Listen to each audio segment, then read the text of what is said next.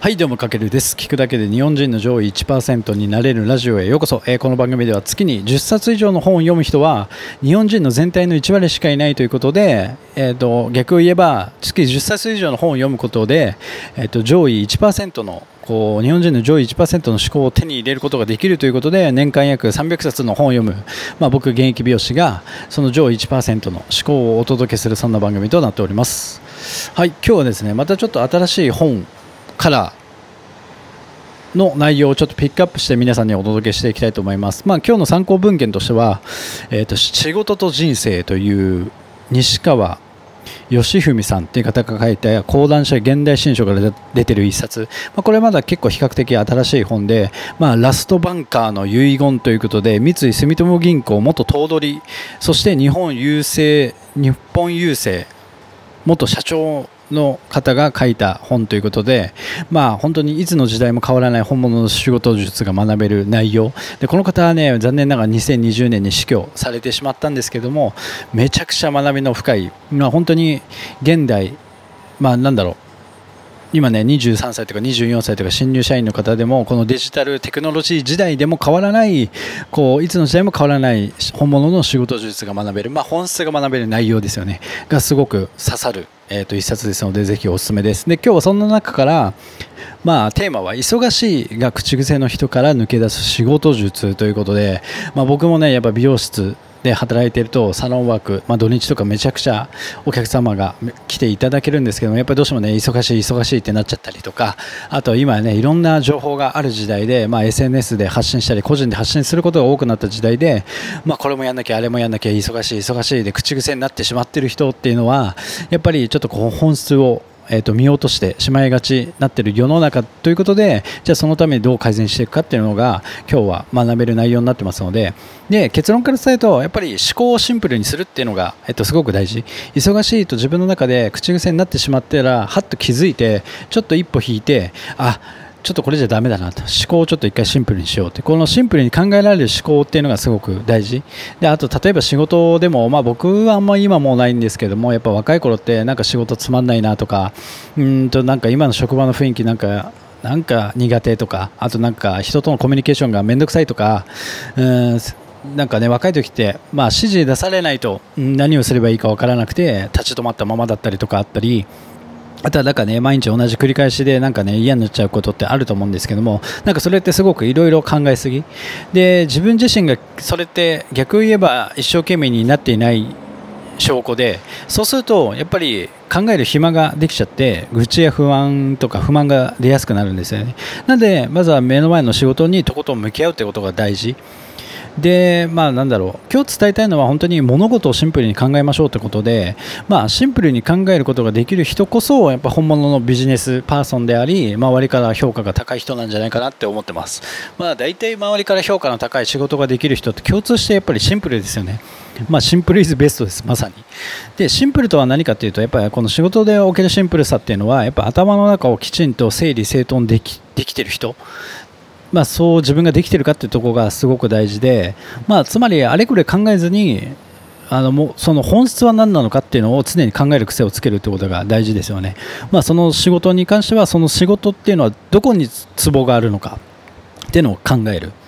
うん、なんかマッサージたくさんしててもねツボがヒットしないと気持ちよくないじゃないですか。だからそれと同じでどこが仕事においてツボなのか今やってる自分の仕事においてツボなのかっていうのを常に考えてそこだけを考える、まあ、頭の中をきちんと整理するってことが大事。でやっぱそこを考えるときにやっぱり自分ではできることと自分ではできないことと自分でやるには難しいことみたいな感じでこの区別するっていうのもすごく大事になってきますよね。なんか自分ができないことをずっとやり続けてもそれって全然無駄だしあの頭の中ごちゃごちゃになってしまいますね。本当に自分がしなければいけないことができなくなってしまうのでしっかりと頭の中をきちんと整理するってことが大事。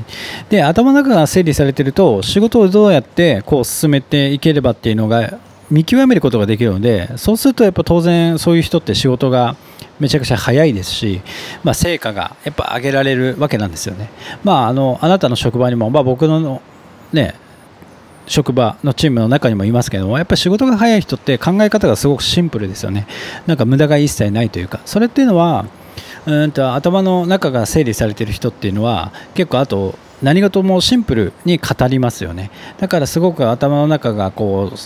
なんだろう。なんか仕事が早い人とかってこう話す言葉一つ一つもシンプルであんまり無駄なことは一切言わない。っていうのはすごく大事なんじゃないかなと思ってます。でこれって逆を言えば真面目な人ほどやっぱあれこれ考えがち。で、まあ、僕もね結構生真面目な部分があるのでなんかいろいろやっぱ考えてしまうんですよね。だからそうじゃなくてやっぱそういう人ってこうなんだろう。あれこれ考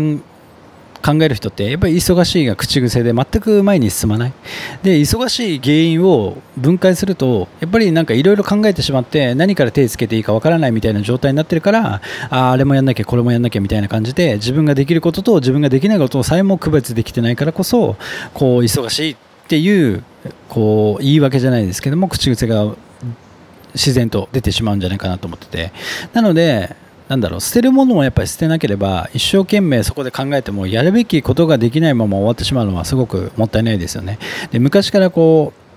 木を見て森を見ずっていう言葉があるようにやっぱ森を見ないで木ばかり見てる人がすごく多いんじゃないかなと思っててで森を見ないから木ばかり目に入る。だから全体を見ることはでき全体を見ることができるようになれば部分にとらわれることがないのでまずは全体がどう今どういう状況なのかっていうのを把握してその中でどの木が今重要なのかっていうのを判断する。だから木から見て森が見えないんじゃなくて森全体を見ながらどの部分の木が一番大事なのかっていうのを見て判断していくっていうのを常に癖づけていくっていうところがすごく大事だと思います。で僕の経験上やっぱシンプルに物事を考えていく癖をつけるのはもう日常的にやっていくのがすごくいいなと思ってて例えば多分これ僕の偏見か分かんないですけど部屋が綺麗な人とかあとなんだろうクローゼットの服がこうシンプルに整理されてる人ってやっぱ仕事早いなとか思うんですよね、うん、あとはもうこれもめちゃくちゃ大事なんですけどもあのスマホのホーム画面が綺麗な人とかってあの多分めっちゃなんかシンプルで仕事も早いのかな仕事ができる人だなっていうのはなんか周りの人を見てると思います、うん、だからこういったなんだろう日常からシンプルに考えていくってことが、まあ、その整理整頓を意識することで思考もシンプルになってくるので、うん、すごくこう毎日を習慣でシンプルにしていくってことがすごく大事かなと思ってます。であとはね僕すごくおすすめなのがやっぱサウナ。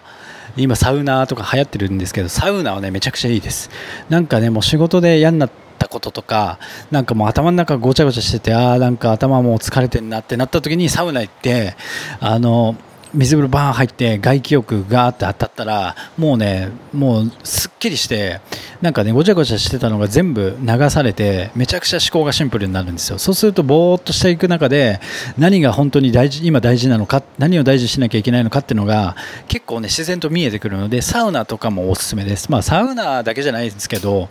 まあ、僕はね一つの手段として、えっと、サウナはそういった意味でも利用してる。ただ、なんつうんだろう、そのサウナとか非日常体験をいかにしてこう日常に組み込んでいくかっていうのも、こう、意識して取り組んでいくとあのすごく思考をシンプルにするための一つの、まあ、なんだろうツールじゃないですけどもサウナもそうですね。僕はそういう考えでやってるので、まあ、そういう方向からもちょっとこう思考をシンプルにする習慣をつけるために組み込んでいくのもありなんじゃないかなと思ってますのでぜひ今日の内容を覚えて、えーと、明日からの仕事に役立ててもらえたらと思います。はい。というわけで今回は忙しいが口癖の人から抜け出す仕事術として、まあ、シンプルに何でも物事を考えましょう、まあ、本質を見極めましょうということですよね。なので、えーと木を見て森を見ずに森を見てからしっかりと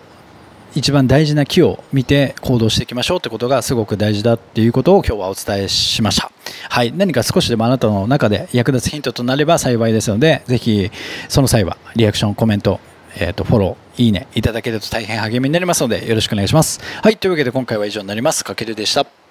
ではでは。